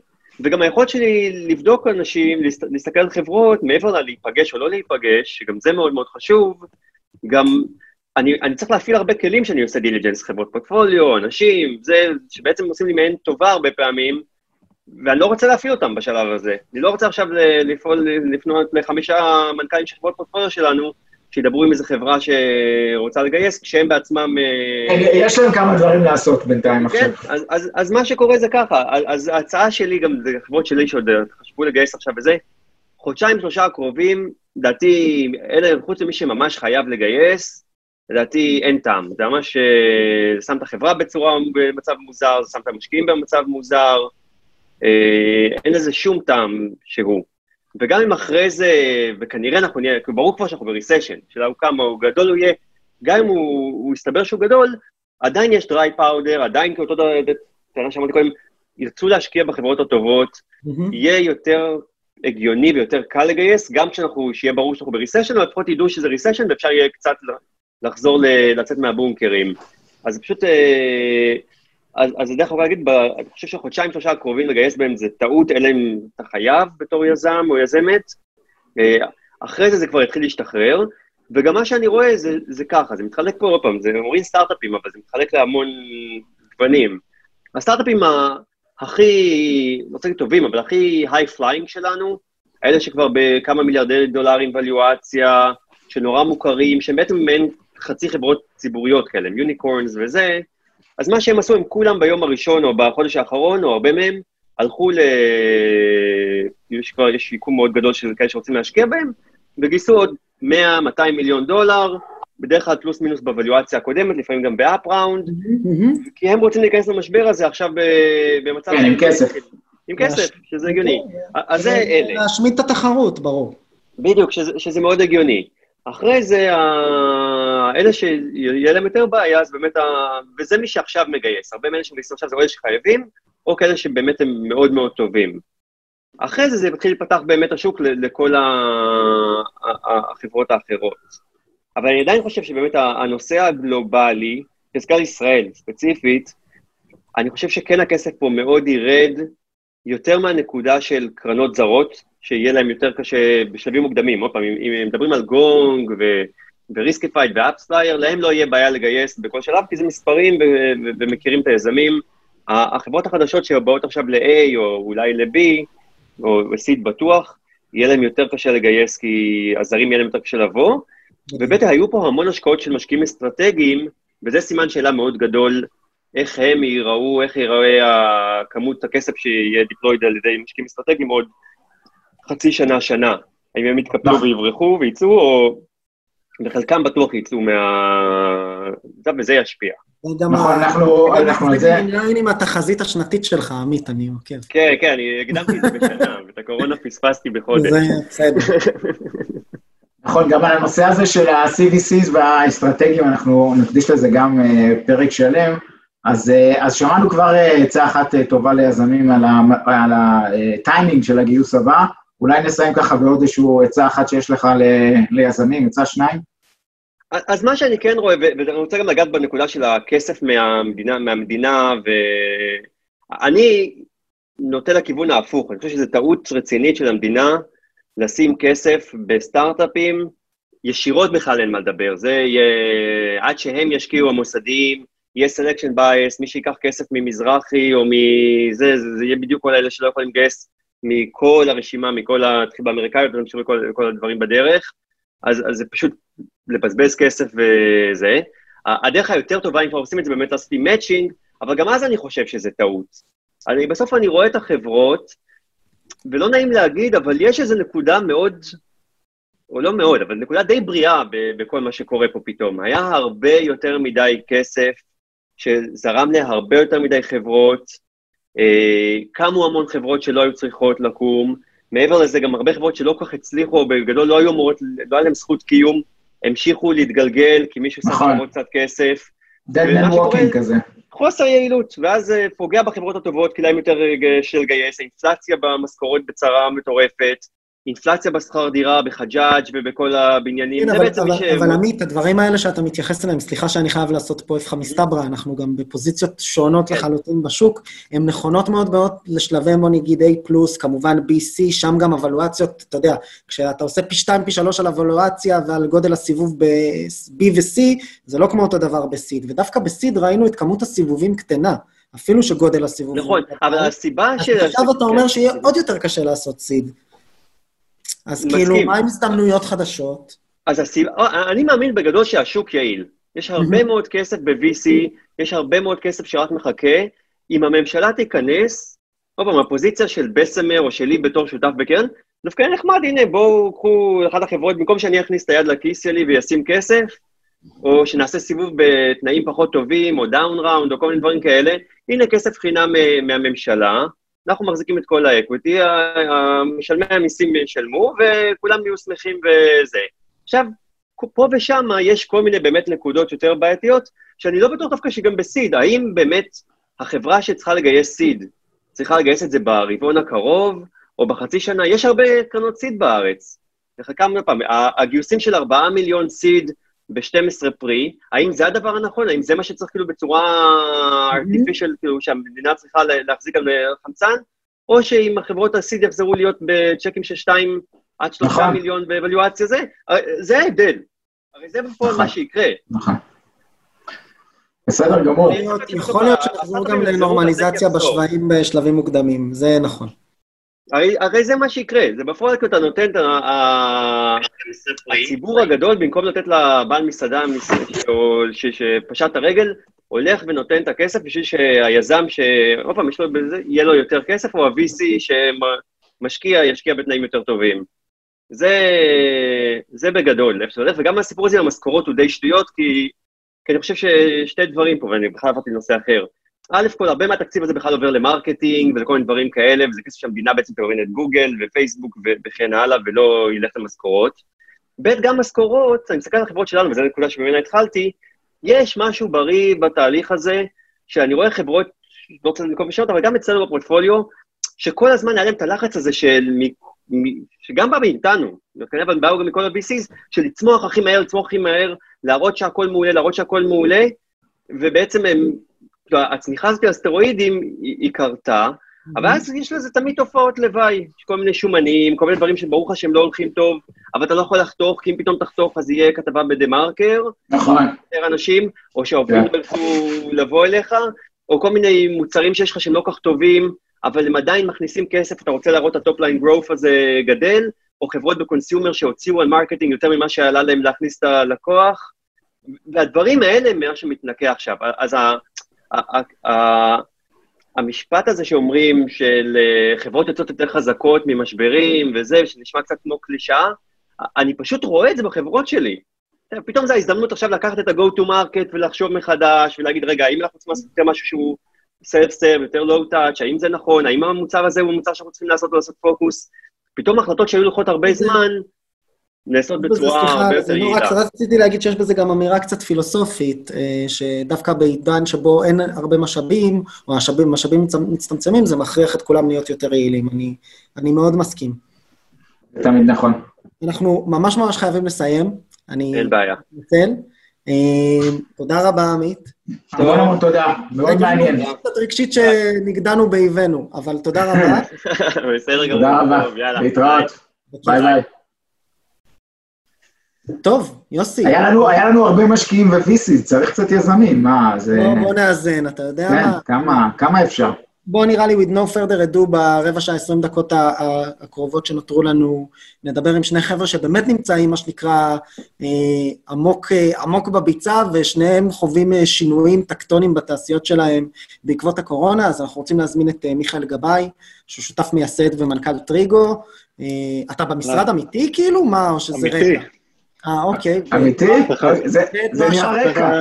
צריך להביא משהו מהרקע. אנחנו צריכים הוכחה שזה לא רקע. נועה איתנו? לא, זז. או, או. כן, אני פה. אה, נהדר. היי נועה. היא מנהלת, אה, מנהלת מוצר ומייסדת שותפה בהודו סקיורטי, אז שלום לשניכם.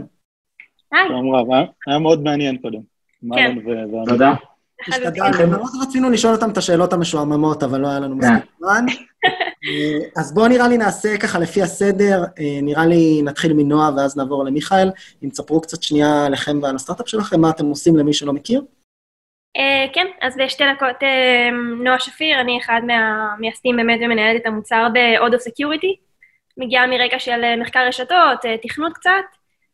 אנחנו בעצם פלטפורמה ל-remote access, שבמיוחד בהקשר של השיחה הזאת זה מאוד מעניין. אה, בכלל כל מה שקורה בזמן האחרון, אנחנו בעצם אה, מחליפים את ה-VPN הארגונית, הדרך שחברות היום מתחברות למשאבים אה, פנימיים שלהם. בתצורה שהיא הרבה יותר אה, אג'ילית, הרבה יותר מאובטחת, הרבה יותר מתאימה לה- להיום. אה, זה ממש ב-high level. יפה. מיכאל? מעולה. אז אה, אני אחד הפאונדרים והמנכ"ל של אה, טריגו. אה, Trigo, חברה שמפתחת מערכת שמאפשרת להיכנס לסופרמרקט, לקחת מה שאתה רוצה ופשוט ללכת, כלומר אין צורך- בשום פעולה מצד הלקוח או מצד הקמעונאי. בעצם מתקינים מצלמות בתקרה של הסופר, ואז עוקבים אחרי כל מה שקורה, אה, וזה מאפשר לנו גם לצאת עם עוד הרבה מוצרים אחרים לשוק, אה, מוצרי אופרציה, marketing, אנליטיקות אה, וכן הלאה.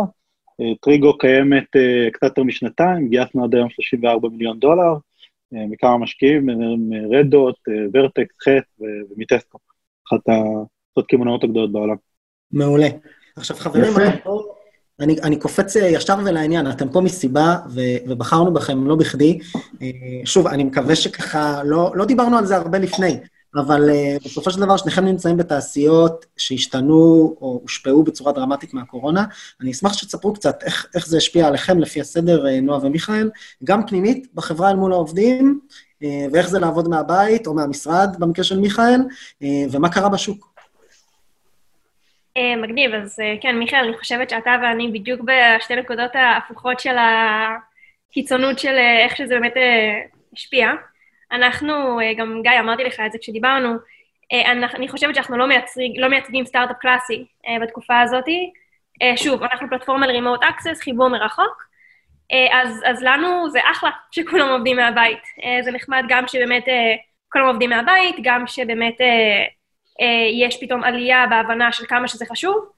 אני כן אספר שמהצד שלנו דברים גם השתנו. בהתחלה, כמובן עם כל ההתחלה של של הקורונה, אה, ראינו בזה הזדמנות ענקית. אה, אחרי אה, כמה שבועות, שבוע, שבועיים, שוב, וכאילו צריך לזוז ממש ממש מהר, הבנו שבעצם, וגם זה הגיוני כשחושבים על זה, אף ארגון לא עומד להחליף לחלוטין את הפלטפורמה של ה-remote access שלו בין צ'ק פוינט לבין סטארט-אפ של 20 אנשים במהלך משבר שבו כולם עובדים מהבית. מה שכן, שזה הדבר שישר התחלנו לעשות, זה בעצם התחלנו להרים טלפונים לכל האנשי ה-IT וה-Security שאנחנו מכירים, בערך שבוע-שבועיים בתוך המשבר, והתחלנו לשאול אותם מה הבעיות שלהם, איפה הם נתקלים, מה, מה הם uh, לא מסתדרים איתו, והתשובה ששמענו פעם אחרי פעם אחרי פעם אחרי פעם זה בעצם העומס. הבעיה היא לא באבטחה, הבעיה היא לא בניהול של זה, הבעיה היא שה-VPN לא עומד בעומס של כמות העובדים. בעצם עד היום אה, עשרה אחוז בעצם מהחברה עבדו מהבית, היום מאה אחוז, העומס על הקו הוא גדל פי עשר, מה שאומר שבעצם החומרה הרבה פעמים קורסת. מה שאנחנו עשינו בהתאם לזה, זה בעצם שינינו את המסר שלנו מתחליף את הפלטפורמת Remote Access שלך ל... אתה לא צריך שהכל יעבור שם. תוריד את העומס בעצם מה-VPN שלך ותעבור אלינו. אה, מה שעבד מאוד מאוד טוב, והיום באמת העסקים פורחים. אבל... ואת התובנה הזאת אתם הגעתם אליה פשוט משיחות עם הלקוחות. כן, בדיוק. אז הייתה השערה, אני חייבת להגיד. בהתחלה, כאילו, התגובה הראשונית היא, אוקיי, זה מעולה לנו, וגם זה התגובה של כל זה, כל המשקיעים, חברים, כל מי שנמצא מסביב. כשאתה קצת מתעמק בזה, זה נשמע, זה באמת כאילו מאוד מאוד הגיוני שאף אחד לא יחליף. זה פשוט, זה גם לעבוד לפי היגיון וגם באמת לפי. כן. הסיכוי של השוק. אה, אז זה בעיקר אבל גם תזוזה מהירה, באמת כל המשבר הזה התחיל לפני בערך חודש, ואנחנו כבר שבועיים עם המעין מסג'ינג החדש, שעובד באמת אה, מדהים. אה, זו דוגמה מצוינת, ואנחנו אומרים את זה תמיד, שבהרבה פעמים בשיחות עם סטארט-אפים ובעצות, אז בסוף התשובות הן אצל הלקוח, כי הוא כן. זה שהבעיות אצלו, ואם תדבר איתו, תדברי איתו יותר, פשוט תדע מה אתה צריך לעשות, מאשר לפתח במחשכים במשרד ולחשוב שאתה יודע לנחש מה הלקוח שלך רוצה. כן, לגמרי. אבל זה כל כך פשוט, אבל לא עושים את זה. לגמרי, לגמרי. אנחנו גילינו פיצ'ר שלם בתוך המוצר שלנו שלא ידענו אפילו שהוא קיים, רק מהלקוחות שלנו. ברור. זה, זה ממש תובנה, תובנה נפלאה גם לכל מי שלא גייס כסף, כי דווקא כשאתה נמצא בתוך איזושהי שוחה, או שוחה, איך שלא אומרים את זה, וכבר גייסת ויש לך לקוחות, ואז פתאום קורה משהו כזה והשוק משתנה, אנשים נוטים uh, להישאר עם איזושהי פרדיגמה. זה עלה גם בשיחות עם החבר'ה של ביזאבו שהתראינו אצלנו, וגם עם גיגי, כולם פחות או יותר אמרו, לכו דברו עם לקוחות. אז כן. נראה לי, without note, מיכאל, נעביר את זה אליך, תספר לנו קצת uh, מה קורה בעולם הריטייל. מצד אחד כולם קונים נייר טואלט, מצד שני יש להם קשב, uh, קשב עכשיו למוצרים חדשניים. אה, לגמרי, זאת אומרת, אנחנו כטריגו פונים לחברות הסופרמרקטים, חברות המזון, חברות המזון, והחברות, רשתות המזון בתקופה הזאת הן בבריחה מטורפת. כלומר, חלקם מדווחות על עלייה של 1,000 אחוז ברווחים, 1,500 אחוז ברווחים, כלומר, נדבר על חברות המזון הגדולות, והסיטואציה שנכנסנו אליה עם הקורונה זה שהם כולם על ספידים, כלומר, אה, אה, רגע לפני הקורונה קרה משהו אפילו אולי יותר משמעותי מהקורונה מבחינתנו, ואחד, אמזון פתחה חנות של אלף מטר, אה, אמזון גו, שזה בעצם אותו קונספט שאנחנו עושים, וזה בעצם פעם ראשונה שאני חושב שהקמעונאים האמריקאים צריכים להבין שאמזון נושבת בעורפם, כי עד אז החנות הכי גדולות היו חנות של 200 מטר, או פחות מזה, אה, זה דבר ראשון. דבר שני, אמזון אה, הכריזה על זה שהיא תמכור את הטכנולוגיה לאחרים. נכון. עכשיו, כל מי שמכיר קצת את התחום הזה, יודע שהקמעוניות מזון הגדולות, אה, זה נראה שהם יעדיפו למות מאשר לעבוד עם אמזון. נכון. אז, אה, אז- נמסיס שלהם. אז פתאום הוא הופך לספק שלהם. בדיוק, כלומר אין, אין אף אה, חברת קמעונאות גדולה בעולם שעובדת עם AWS, אין אף מה... אם מסתכלים על עשר גדולות ב- בעולם, עשר גדולות בארצות הברית, כבר כולם עובדים או עם אג'ור או עם, או עם ה cloud של גוגל, אה, ולמעשה הן לא מוכנות לעבוד עם, עם, עם אמזון או עם השירותים של אמזון, ומה שברגע שהם מתחילים להגיד שאמזון נושף בעורפם, אז הם בעצם פונים אלינו. אה, ומה שקורה, מאז שהתחילה הקורונה, למעשה הדרישה שמגיעה אלינו מהקמעונאים הגדולים בעולם עלתה בצורה, כמו, עוד לפני זה היינו ב-over demand, אה, והיינו צריכים לתעדף לקוחות, עכשיו זה פשוט נהיה, כלומר, כמעט, בוא נגיד, הדבר המרכזי אה, שהבורד שלנו מתעסק בו, ואני מתעסק בו, כלומר, איך, איך, אה, איך לתעדף את הקמעונאים השונים שפונים אלינו, גם עכשיו בימי הקורונה. כלומר, ויש אה, שני דברים שהייתי אומר אפילו הפתיעו אותנו, אחד שלפני שבועיים, שזה בשיא הקורונה, אז אחד ה... אתה יודע, הבורדים, הבורד של אחד מהקמעוניות הגדולות בעולם אישר את הפרויקט איתנו. אתה שואל את עצמך, חברה ש... שקיימת במעל 30 מדינות ב... בזמן הקורונה, הבורד מתעסק בזה, והמנכ"ל. אה, ודבר שני, שאצלנו הנושא של הטכנולוגיה מאוד מרכזי. בשיח עם הלקוח הפוטנציאלי, אה, וזה שהם... אה, והיינו רגילים בעצם לקבל משלחות אלינו של קמעונאים, וזה שהם פתאום מוכנים לעשות את זה בזום. כלומר, זה גם משהו ש... שהפתיע אותנו, שאנחנו בעצם מראים את הטכנולוגיה בזום, וזה, מבחינתם זה קביל. צריכים אבל, אבל. מבחינתך, מבחינתך בכל זאת, את- יש המון חומרה, זה מוצר חומרה.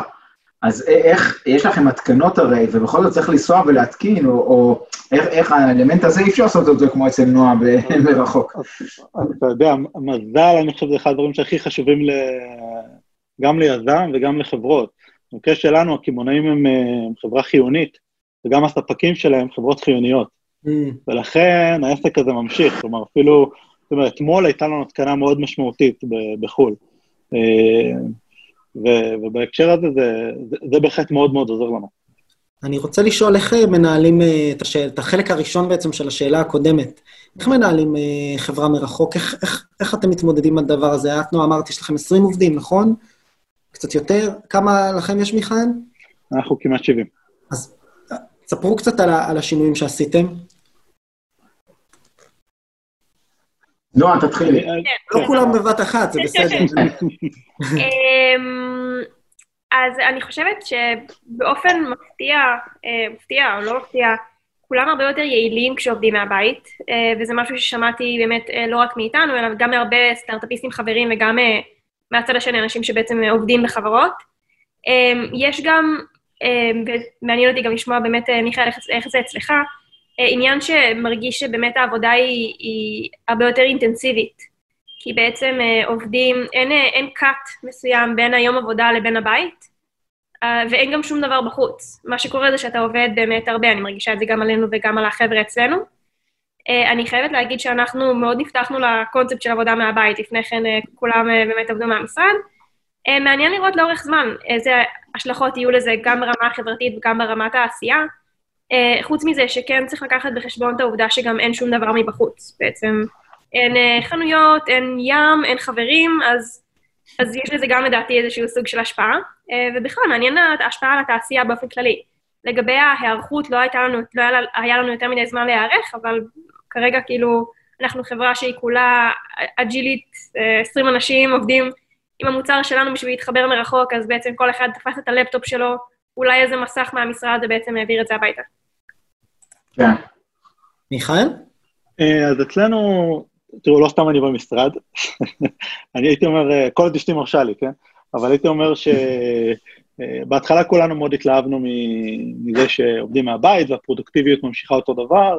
הייתי אומר, זה היה ככה בשבוע, שבועיים, אולי אפילו שלושה ראשונים, אבל באיזשהו שלב כן התחלנו להרגיש איזושהי ירידה בפרודקטיביות, כי יש משהו ב... אה, הייתי אומר, בשיתופיות, בסנכרון בין אנשים ובהפריה ההדדית הזאת של לחשוב על רעיונות, שקצת אה, הלך לנו, הייתי אומר, לאיבוד בתקופה הזאת, כלומר, בשבועיים, שלושה הראשונים עוד נהנינו בהפריה ההדדית שלפני זה, אה, ואחר כך כן התחלנו אה, כן להרגיש איזושהי ירידה בפרודקטיביות. אה, וגם אצלנו הנושא של לעבוד במשרד הוא, בוא נגיד, יש, לצוותים מסוימים זה מאוד חשוב, כי יש לנו פה מעבדות, המוצר הוא בסוף פיזי, ואנחנו צריכים לעשות את הניסויים שלנו במעבדות, אמ, אז יש, יש חשיבות מסוימת ש... בוא נגיד ככה, לטריגו הירידה ל-15% עובדים היא פחות משמעותית מהירידה לאפס. כלומר, הירידה לאפס היא קשה מאוד, היא בעייתית מאוד לנו. זה שלא ירדנו לאפס זה, זה, זה היה לנו מאוד מאוד חשוב, כי מספיק אפילו שיהיו כמה עובדים בודדים שיוכלו לעשות את הניסויים. אמ, ובאופן עקרוני, הייתי אומר, אה, לפני התקופה הזאת אה, מאוד התנגדתי לעבודה מהבית כ- כמשהו נרחב.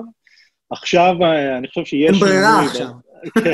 לא, אני אומר, כשנחזור מ... יהיה איזשהו...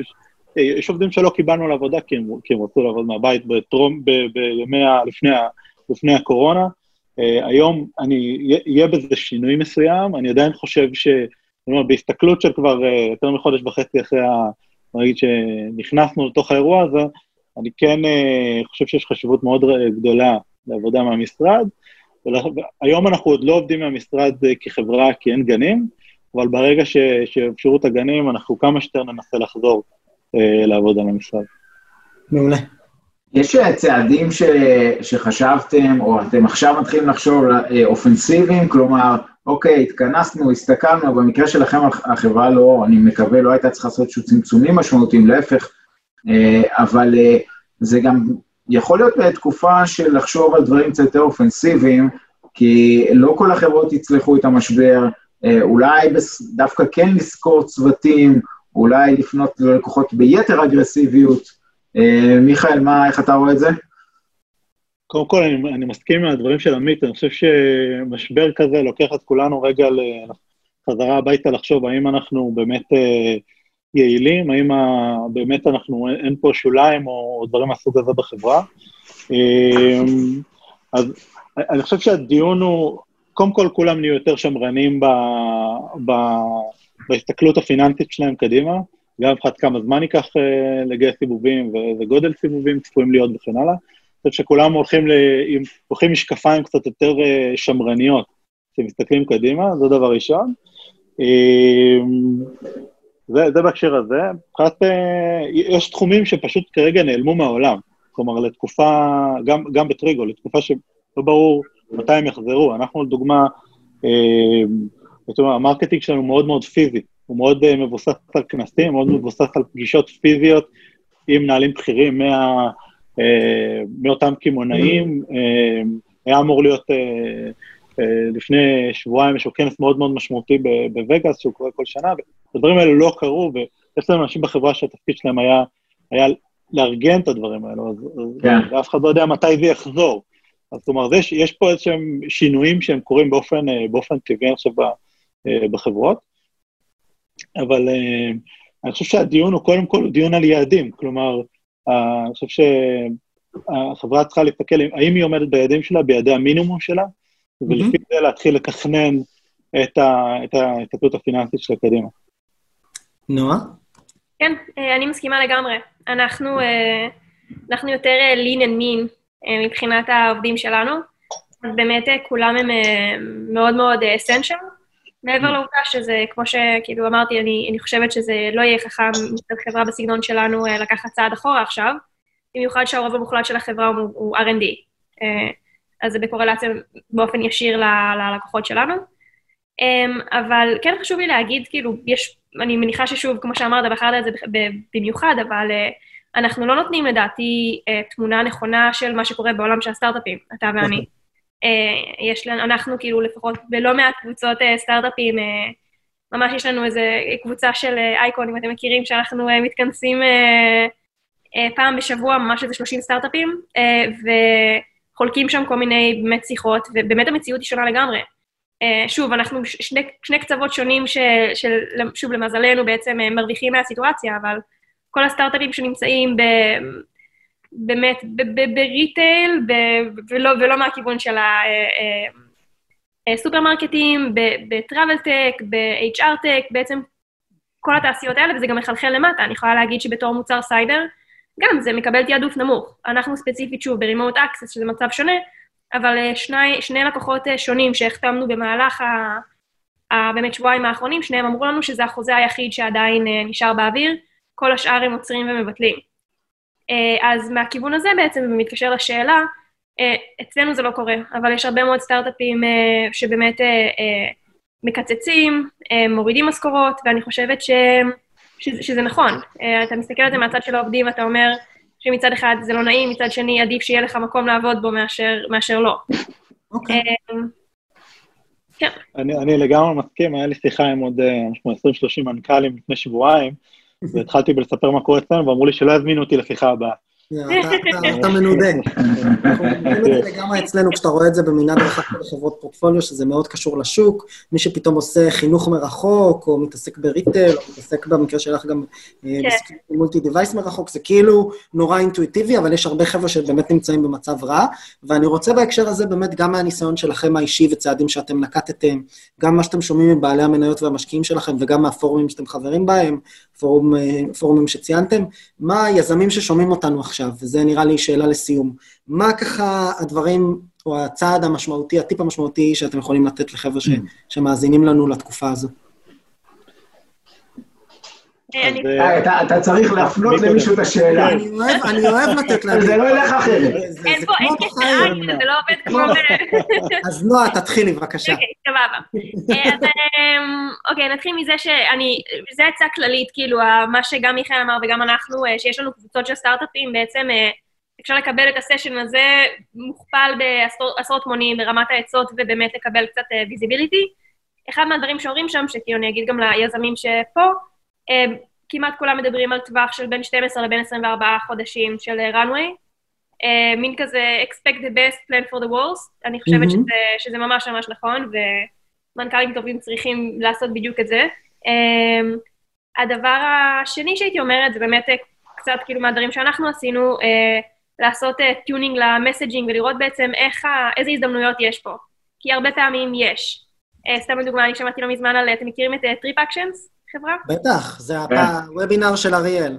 אה, אוקיי, מעולה, אז האמת שאני מעניין, או יכול להיות שזה איכשהו הגיע מהוובינר בכיוון הפוך, שהם בעצם מתעסקים ברילוקיישנים, וזה התחיל, אה, לדעתי, סביב אה, אה, user experience, בעצם אה, אה, החוויה של המשתמש, ועכשיו העבירו את זה בעצם לדאוג לעובדים ו-reliability, ובעצם פונים פתאום, זה, זה אותו מוצר, אה, זה קצת כמו אצלנו, אבל שם זה אפילו יותר אה, טהור, כי כביכול אין בזה קשר ישיר, וכביכול הם גם נפגעו מהקורונה, ועדיין מחדדים את המסג'ינג לכיוון אה, משהו שהוא הרבה יותר אה, רלוונטי, ואפילו אם לא באופן ישיר, אבל כן מדבר יותר ל- לצורך שהוא אסנשל לעומת אה, מותרות. אה, זאת אומרת, אז- חוזרים לנושא של לדבר עם הלקוחות, להבין את השוק, לראות מה כואב עכשיו. כן, כן, וגם שוב, לחדד את המסר, את המסר למשהו שהוא כואב, למין כזה אקמול ולא ויטמין. יפה. מיכאל? קוראים? כן? אז אני חושב שאחד הצעדים שנקטנו פה זה אה, קודם כל שקיפות כמעט מוחלטת מול העובדים, גם בהצבת יעדים וגם במה יכולים להיות הצעדים הבאים של טריגו, אה, בהתחשב במה מה יקרה בהמשך בתעשייה, בתעשיית ההון סיכון וכן הלאה. יש הרבה מנכ"לים קצת חוששים מ- מ- מ- מגישה כזאת. אה, אני פשוט, הפידבק שקיבלנו מהעובדים הוא מאוד מאוד חיובי וחזק, ששקיפות בכנות זה בסוף אה, שני דברים ש... חושב גורמים לכולם להיכנס תחת לאלונקה ו... אה, ו... ולרצות לעבור את המשבר הזה ביחד. אז אגב, זה גם, ש- גם לצד של משקיעים. כלומר, גם לצד של המשקיעים שלך להיות שקוף. אה, אותו דבר, בדיוק. ממש אה, אה, להיות שקוף, להיות כנה, להגיד מה, מה אפשר להבטיח, מה אי אפשר להבטיח, אה, להסביר איך, איך אנחנו רואים, רואים את הדברים, איך אנחנו רואים את התקופה של השנתיים הקרובות לצורך העניין. אה, אני חושב שזה גם לעובדים, מן הסתם גם למשקיעים, זה נותן הרבה מאוד ביטחון, שהם מבינים שיש פה איזושהי, אה, עושים את הדברים ביחד ובשותפות. בסוף אמנם אנחנו uh, כבר 70 עובדים, אבל זו עדיין חברה, חברה קטנה, ואפשר שנקרא, גם, גם לשתף עם כולם וגם לקבל את התחושת ביחד הזאת, שהיא מאוד מאוד חשובה, אני חושב, בתקופה כזאת של, של משבר, אה, המחויבות, ה, המחויבות ההדדית הזאת.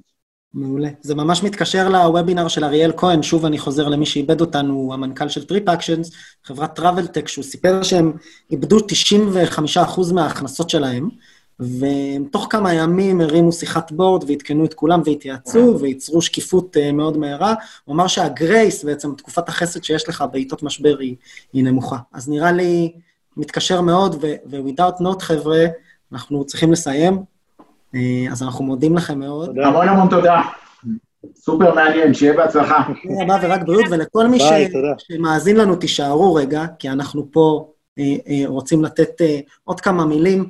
אז באמת, קודם כל, יוסי, תודה רבה, תודה רבה שוב על השותפות. תודה לך, גיא, הש- השיחות האלה מתחילות לעבור יותר ויותר מהר, כלומר, ברחה לנו שעה ומשהו, וזה היה סופר מרתק אה, בעיניי לפחות. תיזהר, כי יש מתחת ל-200 איש שמאזינים לנו עכשיו, יש בטח איזה כמה שאומרים, מה עבר מהר? אני פה... בדיוק, אני מתענה, יאללה, שיגמר כבר, לגמרי. אז, אני רק רוצה להגיד לכל מי שאיכשהו לא מצא את השיחה הזו מעניינת, שיש לנו שתי שיחות הרבה פחות אה, משעממות בשבוע הבא ובשבוע הבא הבא. אנחנו פה כל יום ראשון בשעה חמש, השיחה בשבוע הבא תעסוק בעולם הדיגיטלי ובעבודה מהבית. אנחנו נדבר גם עם משקיעים, גם עם יזמים, גם עם מומחים לטרנספורמציה דיגיטלית, כדי לראות איך העולם הזה בעצם משפיע עלינו והולך להשתנות ביום שאחרי. רלוונטי לסטארט-אפיסטים, יזמים, משקיעים, וכמובן לכל מי שמתעניין בתחום. בשבוע אחרי, שכבר יהיה לנו דוחות כספיים, בחלקם אנחנו הולכים לדבר עם התאגידים הגלובליים, שיחת מקרו, עם הקרנות, עם מנהלי החדשנות, לראות איך זה משפיע פה על הסצנה הישראלית ואולי על העולם. אז uh, יום ראשון... יש יש למה לצפות. יש למה לצפות, או שלא. יש למה לצפות. כן, כן. תודה, גיא. קודם כל אה, תודה לך, ותודה שוב לכל מי שסייע לנו ב- בהפקה של התוכנית הזאת. תודה לכם ש- שהייתם איתנו, ויום עצמאות שמח, קצת שונה, אבל אה, שמח. יום עצמאות שמח. יופי, תודה רבה. ביי, שמרו על עצמכם.